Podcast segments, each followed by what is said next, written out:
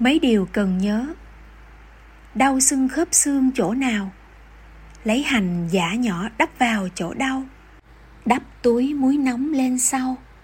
Nếu làm như vậy, hồi lâu đỡ liền. Ăn ngay một quả táo nguyên, ăn cả vỏ.